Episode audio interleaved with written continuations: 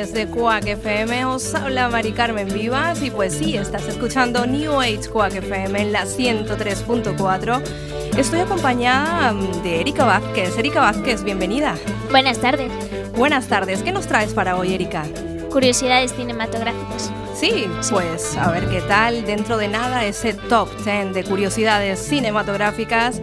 Y por supuesto seguiremos con la sección de una hoja en blanco, historias de una hoja en blanco. En unos minutos la escucharemos. Pero Erika, ¿sabes quién nos acompaña hoy? ¿A quién tenemos el placer de tener hoy? A un actor gallego actor, director, realizador. Él es Chema Ganino. Bienvenido. Gajino. Gajino, Gajino. ¿eh? Buenas tardes. Buenas tardes, Chemas. ¿Qué tal? Bien, pues bien, aquí, encantado de estar con vosotros. Encantado de tenerte aquí y bueno, en unos minutos estaremos contigo. Y bueno, dije director y realizador y recorté los títulos porque son tantos. son tantas cosas las que hace Chema que la verdad había que recortar. Y bueno, chicos, ahí estáis escuchando ahora mismo, no sé si os acordáis, pues sí, Mr. Bean de To Beat With You. Vamos a escucharla y en unos minutos viene eso de historias de una hoja en blanco.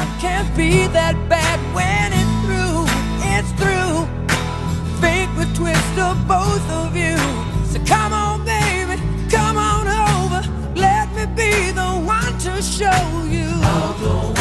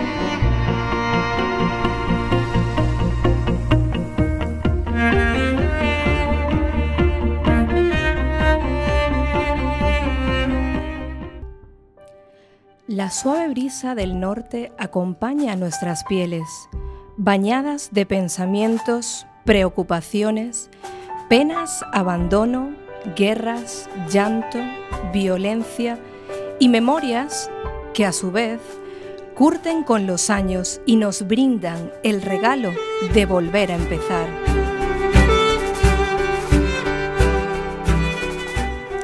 Juguemos con las palabras, recreémonos con los recuerdos y busquemos la risa, porque el humor es el único camino capaz de aliviar nuestras adversidades del día a día.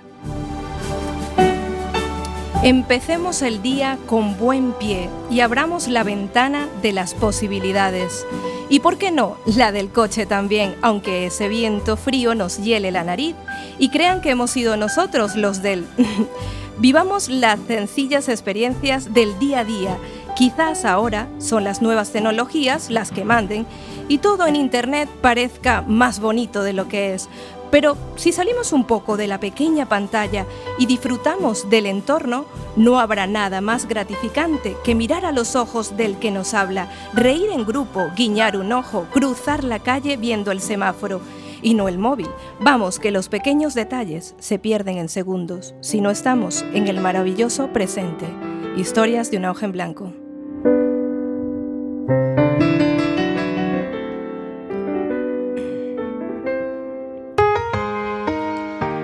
porque como tú, porque tú como yo queremos salir un poco de la Matrix. Sí, tú y yo queremos salir un poco de la Matrix y vivir como auténticos...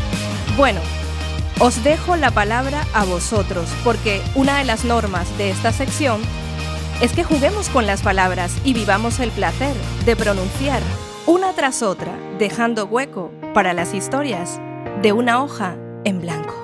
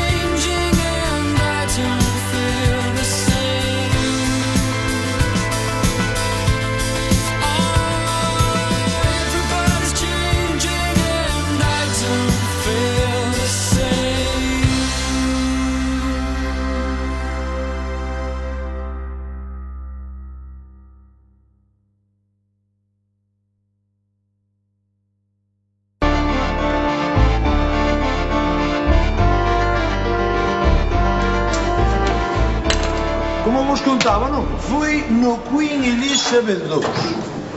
Unha noite de nevo estaba eu pasando pola coberta de primeira clase e de repente saiu de entre a brete mas esta muller misteriosa Invitei non cigar e os 10 minutos non me dijades como xa estaba no seu camarote. Meu. Como era aquela muller? Eh, man, que queres que che dixe Eu non vim ben ata mañá seguinte, claro, non? A luz do sol. Decateime de can era. Entón fun ata a porta, dille o último bico e dixenlle Talojiño, Madonna. Madonna? Ela. Estiveches con Madonna? Non te mal, hijo.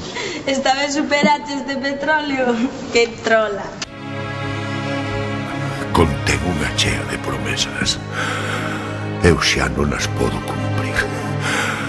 Busca esa muller e consigo o seu perdón por min, Raimundo. dille, dille que sempre a tiven no meu corazón. Bueno, marcho. Pois vale. Mucha, que che pasa? A min, nada. Que pasa, que non podes de pesca? Ah, oh, podes. Non vas poder. Xa, pero así vaime prestar ben pouco, eh? Eu non che digo que non vayas, eh? Xa, eu non vexo que haxa nada de malo. Que no, se a min tampouco me parece que haxa nada malo en estar todo o día ocupado, eh? Xa, o problema é que... O problema é que xa sei que me vas dicir que vas volver a tempo para ir ao centro comercial como quedáramos, non? Pois claro que sí. Pero seguro que cando volvas, chama alguén para unha consulta ou algo así. E ao final quedamos na casa. Eso non vai pasar, mucha. Sí, seguro. En serio. Xa verás.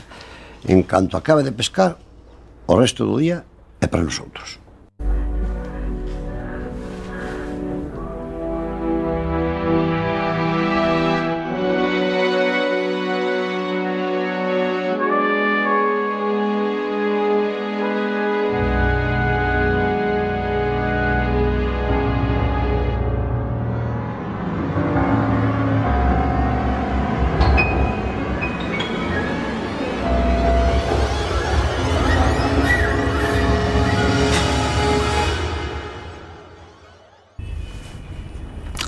Francisco non che deixa dormir, eh? Non o dou lembrado. Non che estará dando algo esta xente. Quen? Nadia.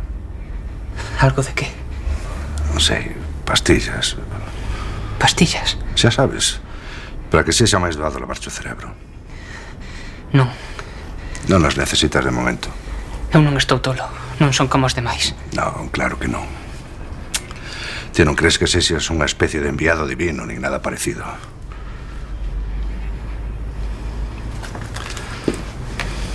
Mira, se crees que es quen que es, por mí non hai problema.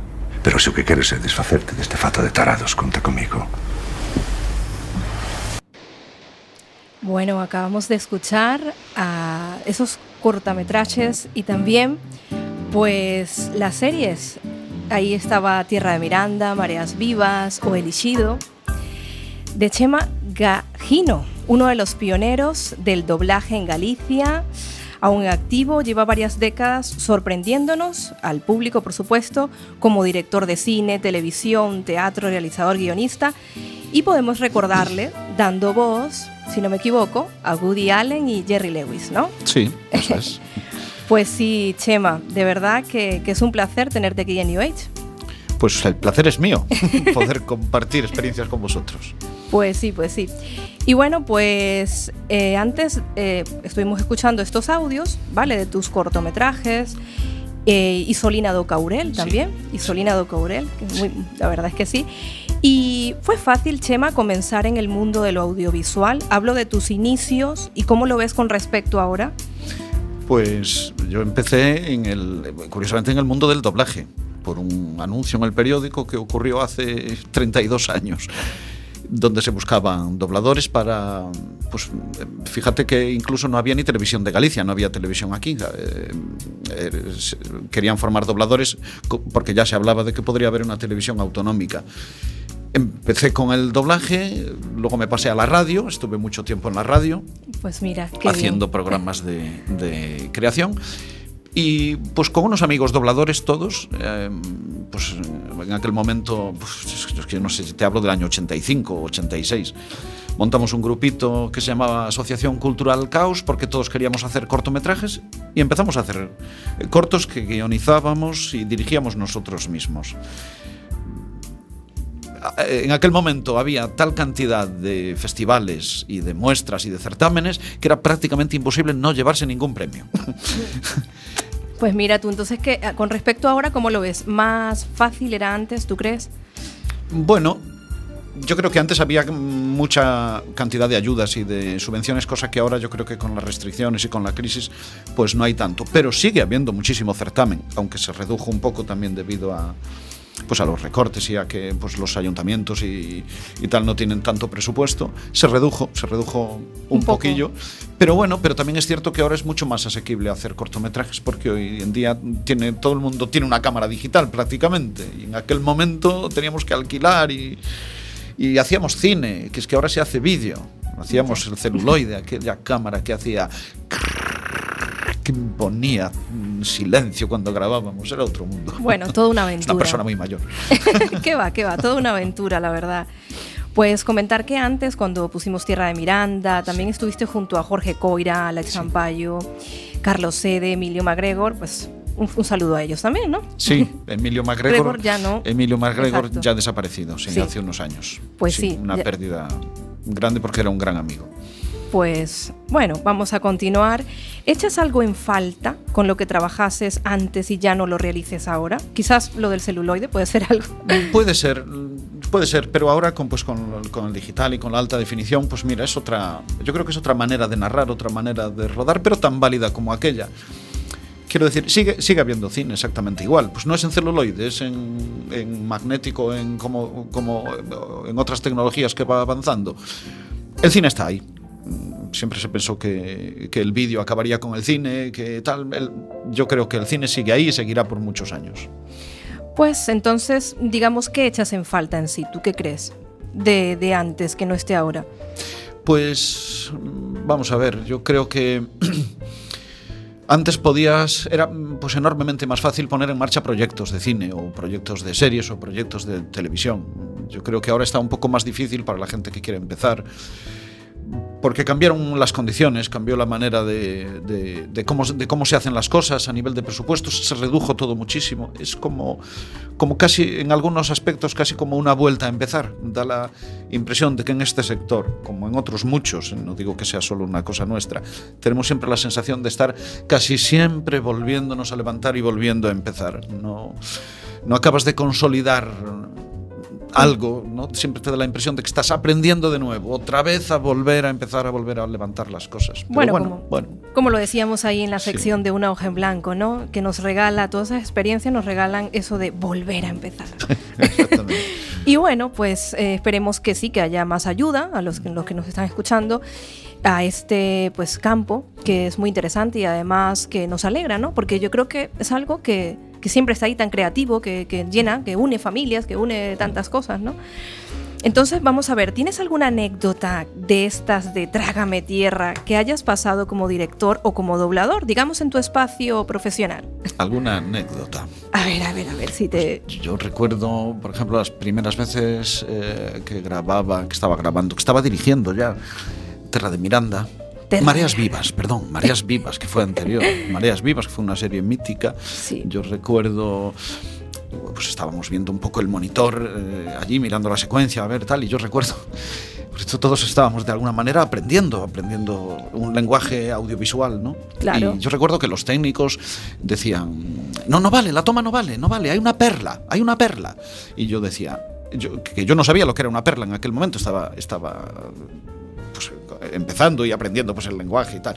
Y yo miraba la pantalla y decía, pues que yo, yo disculpadme, pero yo no veo ninguna perla. Una perla es un efecto, un de, efecto luz, óptico. de luz, un efecto óptico que, Sí. que, ocurre y tal.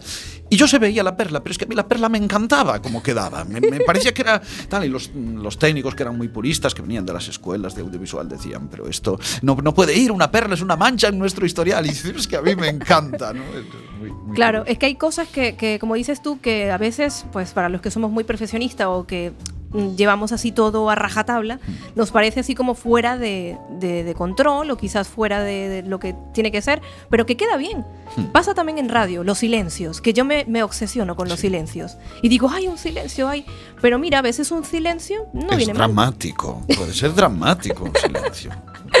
Muy dramático, sobre todo porque yo me, me pongo histérica, ¿eh? pero puede venir muy bien ahí el silencio. A ver, Galicia como escenario, inspiración, herramienta, semente, ahí ponemos una palabra en gallego. ¿Cómo ves a Galicia en el mundo del audiovisual? Chema. Pues mira, ahora mismo es un referente. Un referente. Quiero decir, yo creo que todas las miradas están puestas en Galicia. Eso para empezar. Se podría hablar, no voy a hablar porque me parece siempre un tópico. No voy a hablar de que Galicia bonita, verde, con mil paisajes que se pueden tal. Yo creo que paisajes buenos para cine los hay en todas partes. De hecho, Juego de Tronos se rueda ya en Andalucía y se está rodando por Sevilla porque necesitan ese tipo de, de- de De escenarios. Pero yo creo que es un referente porque pues ya no solo en doblaje, que tenemos, estamos considerados casi de los mejores dobladores, Sí. incluso salvando las distancias que hay con Madrid y Barcelona, que llevan el doble de tiempo doblando. Pero a nivel técnicos, a nivel actores, a nivel eh, todo el entramado audiovisual, cada vez que vamos a Madrid a trabajar o vamos a Barcelona, dicen, pero ¿cómo lo hacéis? ¿Cómo lo hacéis? ¿Cómo podéis con mucho menos presupuesto estar a este nivel tan grande? Así está, que, es que la mayoría de las series que se están haciendo ahora mismo a nivel nacional se producen porque está cantidad de gente de Galicia, de, gallegos trabajando ahí. Estas eh, series de, Velvet, eh, todo, todo esto de 3, esto está hecho, son productoras de Galicia, hechos por gallegos exclusivamente. Estamos muy bien considerados. Estamos muy acostumbrados a trabajar muchísimo, porque aquí los presupuestos son otros. Claro. Entonces, estamos acostumbrados a dar una calidad con una capacidad de trabajo enorme y cuando llegamos afuera, arrasamos. Arrasamos directamente. Porque hacéis magia Sí. con lo que tenéis. Sí, eso es. Eso Eso, es. es. A veces ellos nos explican cómo con estos presupuestos podemos sacar series como Serra Moura, como Pazo de Familia, como todo lo que está ahora mismo en, en emisión. Y se hacen. Y ahí están. Pues sí, ahí están y pues un saludo a todos ellos de Serra Moura y de- por supuesto de Pazo de Familia también. ¿Hay alguna persona que haya servido de inspiración en tus comienzos como actor y que quieras mm, nombrar ahora mismo? Sí, hay una persona que Vamos es la que me ayuda, la que me ayudó a encaminar siempre mi trabajo desde el inicio y es mi mujer. Ah, pues mira, un aplauso ahí. Estuvo ahí, ella es productora audiovisual también. Sí. Ella es productora, ella produjo cantidad de cosas que he hecho yo y mm, digamos que es el referente que yo tengo a la hora de seguir, seguir porque tiene una, tiene una manera de entender esto muy clara y yo soy una persona un poquito más dispersa como cualquier artista, como cualquier artistilla. Pero ella tiene las cosas muy claras y yo la tomo como referente porque, bueno, me parece que, que es muy objetiva en todo lo que hace y, y- y- y muy... Yo creo que es la mejor profesional que existe del audiovisual hoy en día. Ella fue la productora de Mareas Vivas, ella fue la productora de Terra de Miranda, sigue haciendo cantidad de cosas, ahora está con una empresa de representación de actores. Es un referente en el audiovisual mucho más que yo. Debiera estar ella aquí. Ah, pues tenemos que traerla, ¿eh? Es una, es una broma. no, tenemos que traerla, ¿eh? Porque mira, tú, es que no sé, bueno, pues ya la traeremos, ya la traeremos, por supuesto que sí. Chema, vamos a ver, Artefonía, Dream Movie. Estás ahora mismo dando cursos regulares allí, ¿no? De- eh, bueno, de vez en cuando. Sí, vamos a ver. mm, Artefonía es una academia en la que doy clase en Berta Mirans, allá cerca de Santiago. Ya llevo, ya llevo tres o cuatro años pues, haciendo, dando cursos de interpretación, de guion. Estoy ahora mismo con un curso de proyectos audiovisuales muy interesante, que, donde estamos creando una especie de laboratorio de- del que nosotros queremos que salgan ideas y proyectos concretos para vender a las televisiones y eso. Y este curso que dices de Dream Movie, Dream Movie es un socio mío. Claro, tú ahí estás como jefe de estudios, ¿no? Claro, exactamente. Eh, somos- damos cursos de doblaje para formar dobladores y otros que estamos dando para autodoblaje, actores, actores ya reconocidos o actores que trabajan que quieren aprender a doblarse a sí mismos cuando salen en las películas o tal para que no les cambien la voz y les doblen otros, otras Ah, personas. pues mira. Aprender ese, Qué interesante, ¿no? entonces, pues yo me asocié con Dream Movie y entre los dos pues estamos organizando estos cursos y la verdad es que van muy bien. Tenemos lista de espera para dos años o para... Sí, Están pues muy bien. sí. yo te quería preguntar eso sobre el doblaje. ¿Es un mundo difícil hoy en día? Porque no sé, hay quien dice que, que es un campo que, que, bueno, que hay que seguir explorando, que es un poco difícil. ¿Tú cómo lo ves? Bueno, tuvo siempre fama de ser un, de ser un campo muy cerrado. Sí, eso muy, muy cerrado. Y ahora más, porque Televisión de Galicia, por ejemplo, con respecto al idioma al gallego, eh, redujo muchísimo los presupuestos. Es decir, al haber menos trabajo, está mucha gente en, en paro. Entonces, cada vez que hay eh, la entrada de gente nueva es muy, muy, muy complicada, muy complicada, muy compleja. Porque es que a veces los demás tienen que vivir. Pero sí que es cierto que ahora pues, se reduce el gallego, pero aumenta el castellano. Cada vez se está doblando más para, para, para otras televisiones, para, para las privadas, para, para las generalistas y tal. Bueno, y pues bueno, parece que vuelve, que vuelve a resurgir, pero esta crisis hizo mucho daño, Pues sí. mucho daño en todo. Bueno, ahí estamos, ahí, ahí estamos. Llevo 32 años, mm, he vivido de todo, soy de los pioneros, soy de los primeros. Allí empecé siendo un chaval muy joven, muy joven, muy joven, y ahora soy una persona mayor, mayor, mayor. no, mayor, pero Erika, ¿tú qué opinas? Tú que lo tienes ahí al ladito. ¿Mayor? ¿Mayor? No, que va, sigue teniendo pelo. Ya ves, Una Chema. ¿eh? buena descripción esto. Pues sigue teniendo pelo, es que es muy importante el pelo, ¿eh? Bueno, sí. Porque hay quien es muy jovencito, no tiene pelo y mira, aparenta más. Sí, es cierto. es.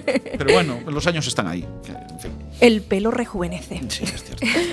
Pues vamos a ver, Chema, entonces, ¿qué recomendarías a las nuevas generaciones, por ejemplo, de actores, guionistas, mm, incluso dobladores, que están empezando hoy en día? ¿Qué, qué les recomendarías, no? Tú que eres el pionero del doblaje, ¿qué recomendarías ahí?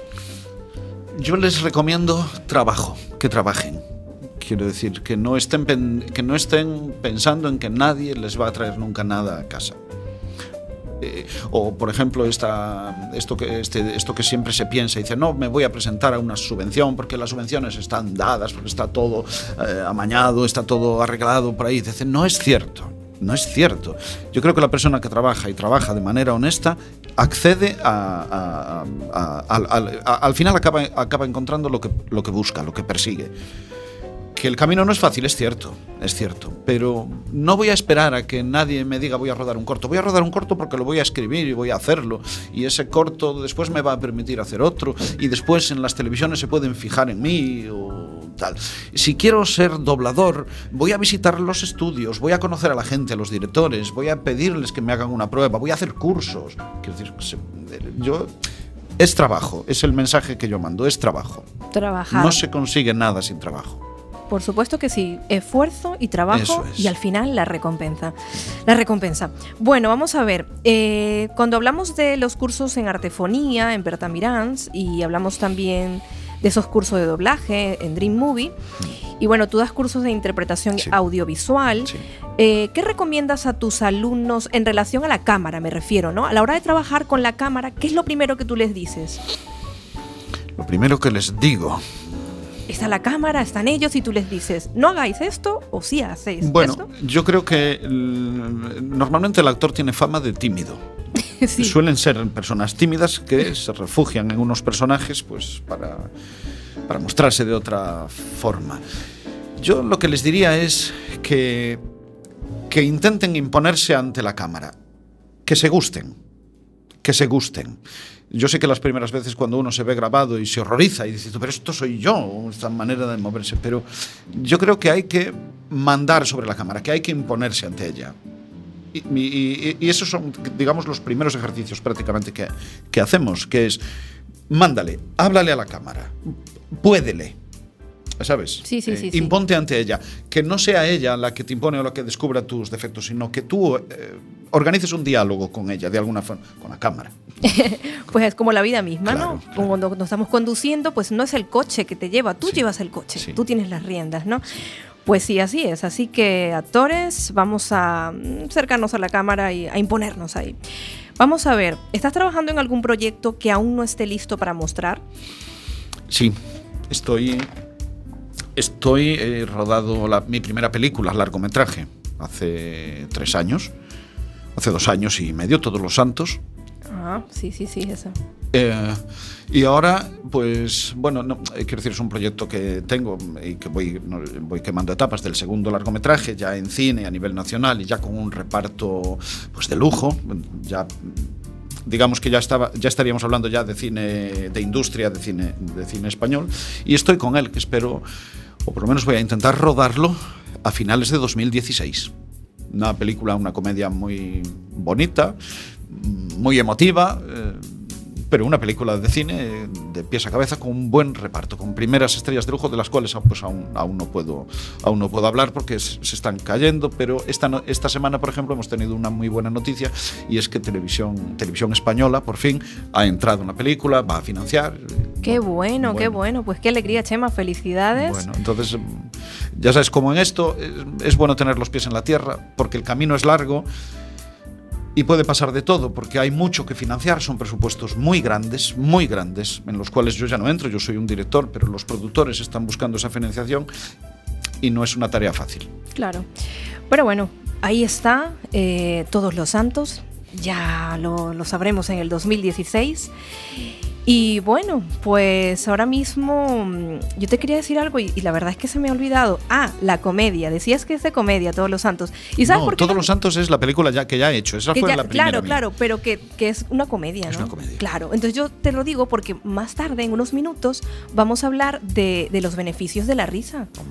Utiliza post y no vaya a ser que se te olvide también. Sí, sí, sí, tengo que ponerlo, Erika, porque es que se me va, se me va. ¿No habías dicho tú en las curiosidades que las personas creativas son las más distraídas?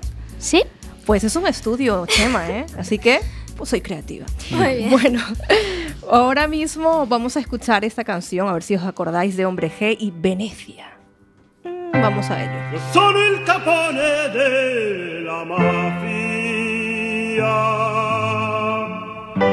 Io sono il figlio della mia mamma. Tu sei un estroncio di merda. E un filo di Troia in Venezia. Venezia, Venezia, Venezia, cha, cha, cha, lo tengo preparado, tengo vamos juntos hasta Italia, quiero comprarme un jersey a rayas, pasaremos de la mafia, nos bañaremos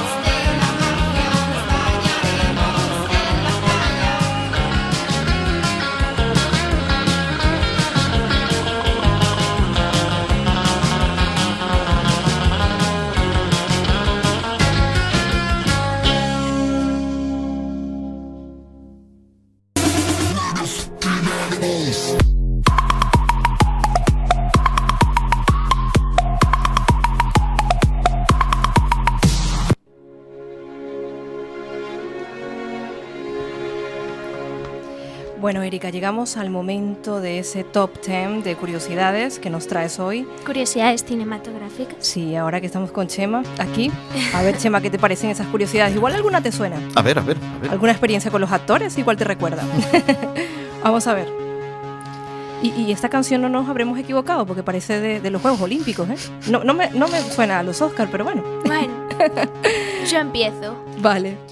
Si pensabas que habías leído o te habían contado casi todas las curiosas, las cosas curiosas o historietas más interesantes de la historia del cine, te gustaría escuchar esta lista Top 10, una estupenda recopilación de curiosidades cinematográficas. Vamos allá. En la número uno de las Top 10, empecemos con Disney Channel. O, o empecemos, con la, empecemos con la 10, mejor, ¿no? Vamos así, 10, 9, 8, 7 y vamos a después la 1. Vamos a ver, ¿cuál es la 10, la número 10? A ver qué me tienes ahí. En los primeros años de comediante de Jim Carrey, una parte de su espectáculo consistía en imitar caras famosas. Así podía poner gestos sin ayuda de maquillaje, con lo, como la del propio Eastwood Henry Fonda en el estanque del Dorado o el mismísimo E.T. Ah, pues tú sabías eso. No sabía, no sabía. Pues sí, sus, Estoy sorprendido. pues sus primeros quinitos fue así, haciendo de caras de Clint Eastwood incluso.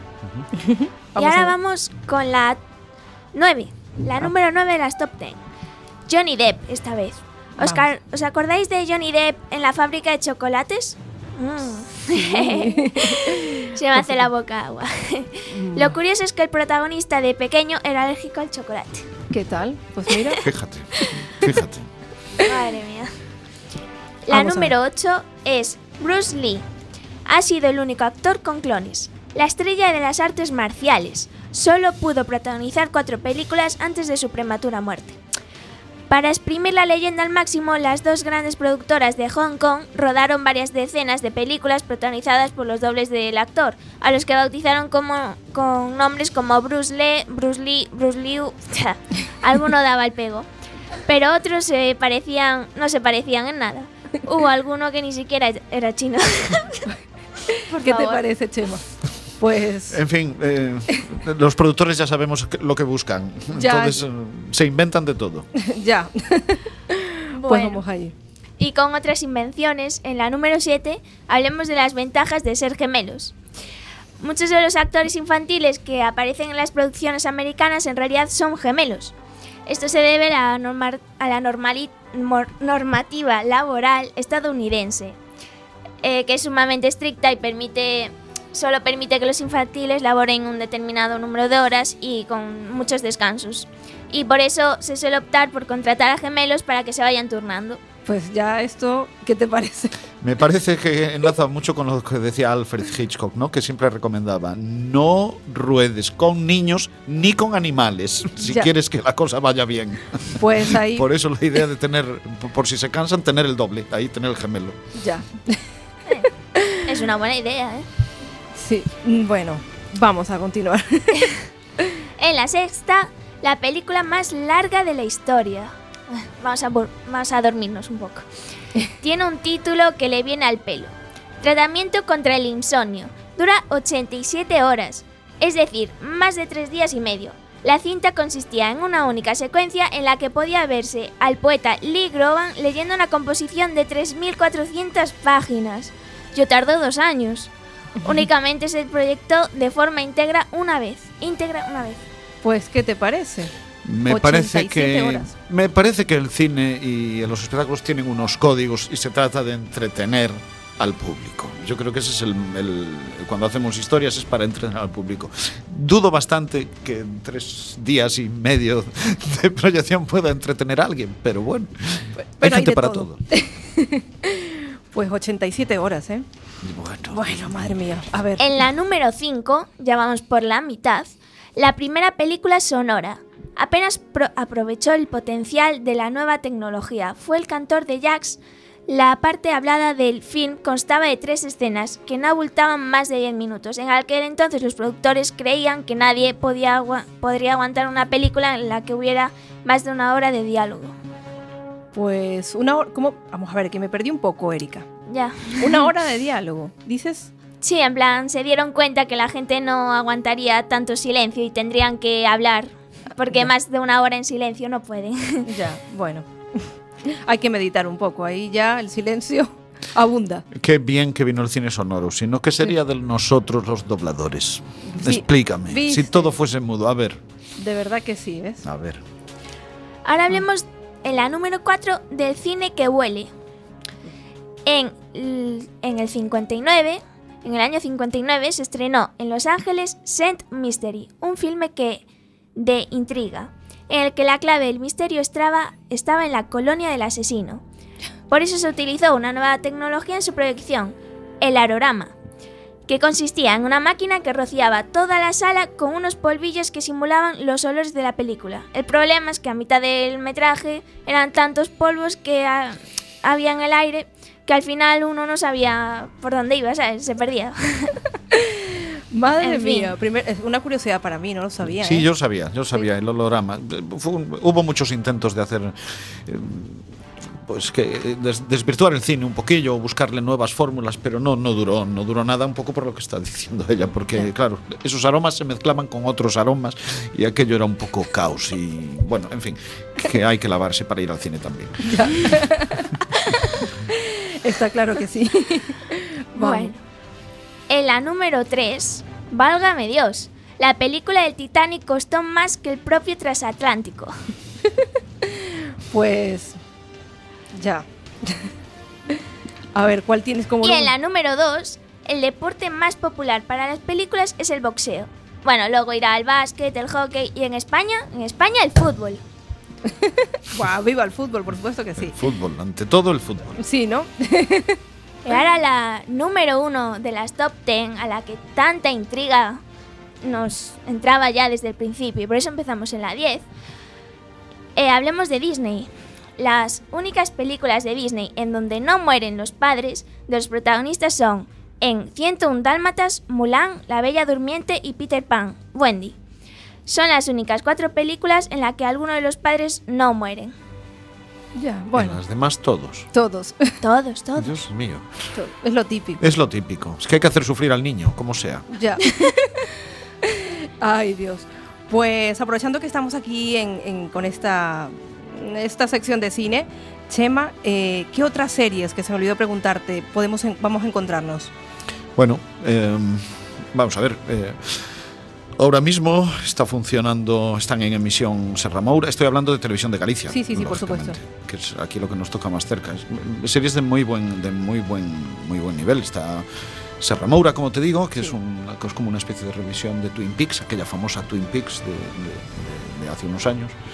Está Pazo de Familia, está era, era visto.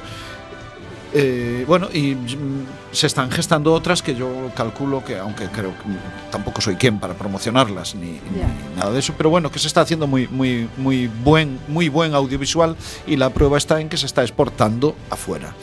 Eh, nosotros hemos tenido la noticia hace poco que Terra de Miranda, una serie que rodamos, que dirigí hace, Sí. hace unos años, ahora mismo se está exhibiendo en Polonia. En Polonia, comprada en Polonia. Y cosas como el Padre Casares, pues estaban, se, se había, se había vendido el formato a muchísimas comunidades y tal, y está viajando muy bien. Quiero decir que estamos dando ejemplo. Pues y de aquí salen buenas historias y se crearán muchas más series y películas, eso espero. Y que poco a poco vayamos superando este bache en el que nos encontramos a nivel presupuestario. Pues a animar ahí a los que están empezando en el mundo del audiovisual, porque siempre hay que trabajar, porque ya, ya tendremos las recompensas y si no, ya escucháis a Chema con esto que se está exportando.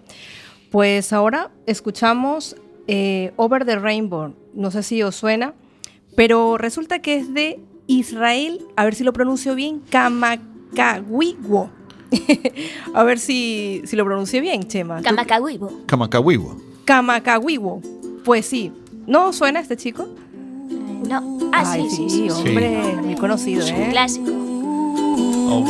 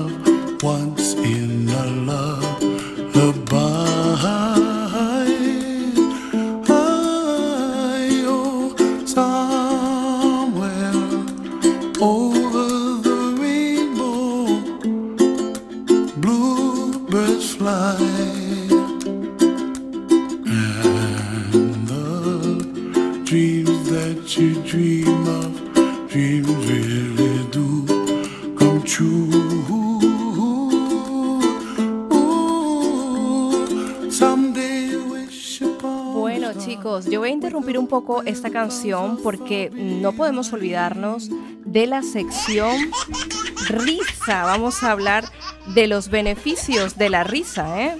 A ver si os suena a vosotros, por supuesto que es un método terapéutico. Pero riendo y riendo, todos sabemos que la risa, bueno, y el buen humor nos hace sentir bien, nos relaja y ayuda a reducir la gravedad de los acontecimientos. Pero sanarnos, ¿Vosotros qué pensáis? ¿La risa puede sanarnos? Yo creo que la risa puede curarnos. Sí. Sí, Efectivamente, Sí. curarnos. sí. Esa Puede curarnos del estrés, puede curarnos y yo creo que incluso influye fisiológicamente. Quiero decir que una persona que se ríe, e incluso te digo más, una persona que se ríe de sí misma, eh, yo creo que es mucho más libre en todos los, en todos los sentidos. Y, y que vive la vida de una manera un poquito más sana. Pues sí, numerosos estudios han demostrado los efectos benéficos de la risa a nivel físico, emocional y mental. Y bueno, pues tenemos a Norma Cousin, no sé si lo conocéis, en 1979 eh, él publicó Anatomía de una enfermedad, donde cuenta cómo la risa le ayudó a sanar de una enfermedad terminal. Anatomía de una enfermedad se considera, bueno, considerada, eh, considera Cousin que fue el primero que expuso públicamente la relación entre el humor y la salud. Se le diagnosticó de una enfermedad del tejido conectivo, espondilitis anquilosante, que le producía grandes dolores. Era un caso severo y le, pronos- le pronosticaron solo un, eh, unos meses de vida. ¿Habéis escuchado esto? Anatomía de una enfermedad de Cousin. No. Pues Cousin sabía el efecto terapéutico del estado de ánimo, así que comenzó su propia terapia, ¿vale? Y empezó a ver películas de los hermanos Marx, eh, de Charlie Chaplin. Decidió abandonar el hospital y toda la medicación. Se instaló en la habitación de un hotel donde un amigo médico le suministraba de forma intravenosa vitamina C y se dedicó a ver estas comedias hasta que recuperó la salud a carcajada limpia. ¿Cómo lo veis? Ya ves, algo influye entonces, yo creo. Pues sí, pues sí, 10 minutos de verdadera risa, de manera que le hace esa risa que tú sabes que te duele la barriga, que ya no puedes más, pues sí, tenía un efecto anestésico y, le, le incluso le, ayudaba a dormir. Él decía que eh, procuraba dormir dos horas de sueño sin dolor, o sea, es que él, no podía dormir, ¿no? Sentía muchos dolores y al menos con esta terapia lograba dormir dos horas sin dolor. Así que, ¿qué te parece ahí, Erika Vázquez? Reímos mm, a carcajada limpia, ¿no? Sí, muy bien. Yo a, ta- a cada rato me estoy riendo, a cada rato. Yo creo que, yo creo que influye mucho el, el ver siempre el lado positivo de la vida y no el otro. Claro. Depende cómo tú vivas. Yo soy una persona que se ríe mucho, me río mucho. Pero también es cierto que soy una persona pues que tengo un trabajo que me gusta, que bueno, que de alguna forma no quiero decir soy feliz porque es quien es realmente feliz del todo, ¿no? Pero pero sí que es cierto que procuro buscarle siempre el lado simpático a las cosas, a la vida, buscarle siempre las vueltas, buscarle siempre la gracia a algo, aunque no sea serio. Luego también sé ponerme serio cuando hay que ponerse, cuando hay que dirigir. Pero creo que eso influye mucho, ayuda mucho. Pues a, a ti me, me han comentado que, que te describen como un hombre con mucha sobriedad. ¿eh? Sí. Fíjate, sí, sí, sí, sí, me dijeron ahí unos pajaritos, muy serio. O sea, muy amoroso, me han dicho, pero también muy serio, cuando tienes que ponerte serio, por supuesto. Bueno, estoy en un trabajo que necesito que cuando a veces tengo un equipo, y he llegado a tener un equipo de casi 100 personas trabajando, si a veces no te pones serio, es complicado. Mala Levantas ahí la ceja. Sí, sí, hay que ponerse, sí, sí. Pero bueno, pero bueno, luego en la vida normal hay que tomarse las cosas más, más, a, más a, risa, no a cachondeo, pero sí hay que buscarle el lado positivo. Pues sí, así que chicos, si nos están escuchando, radioyentes de Quack FM, la risa es un método terapéutico fantástico. Si queréis leer Anatomía de una enfermedad de Cousin, podéis buscarlo e investigar, ¿no? Porque hay muchos estudios que, que hablan sobre los beneficios de la risa. Incluso yo tuve el placer de, el domingo en el Teatro del Andamio, eh, tuve el placer de ir a ver a Víctor Grande. Ah, es muy buen amigo. Sí, pues sí, lo tuve el placer de ir a verlo, comediante, bueno, gallego, hace unos monólogos muy buenos y la verdad me reí muchísimo.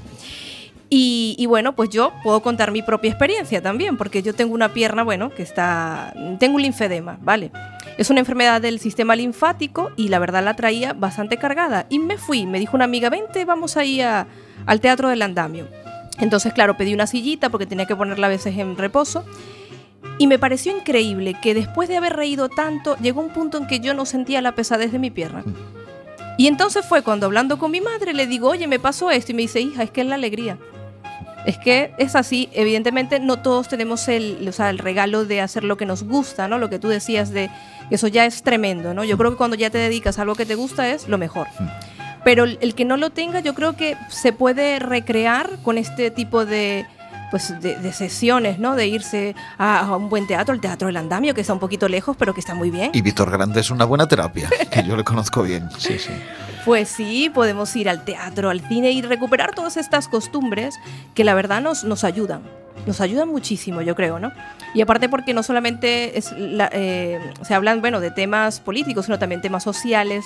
Nos reímos muchísimo, que es lo importante y, y es lo que yo creo que venimos a hablar en esta sesión de salud emocional, más que todo, ¿no? Y si no escuchas Quack FM, ya está, ya te ríes. Y ya te ríes. Sí, a veces te puedes reír muchísimo con Quack FM. Pues chicos, vamos a escuchar ahora, eh, no sé si os acordáis, por ejemplo, de este clásico. Yo creo que sí. A ver. Hombre. Hombre. Pues sí, Bob Marley con One Love.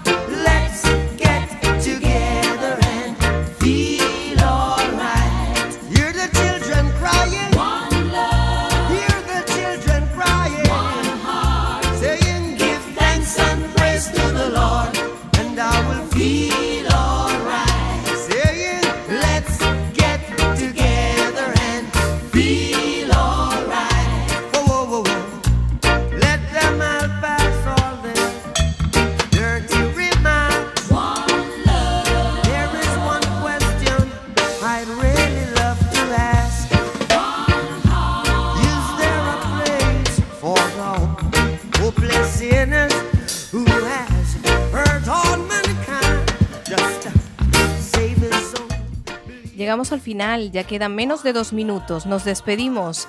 Así que si queréis escuchar de nuevo New Age Quack FM, los lunes la retransmisión a las 12 y también en nuestra página New Age Quack FM pondremos ese podcast, eh, la entrevista de Chema Gajino.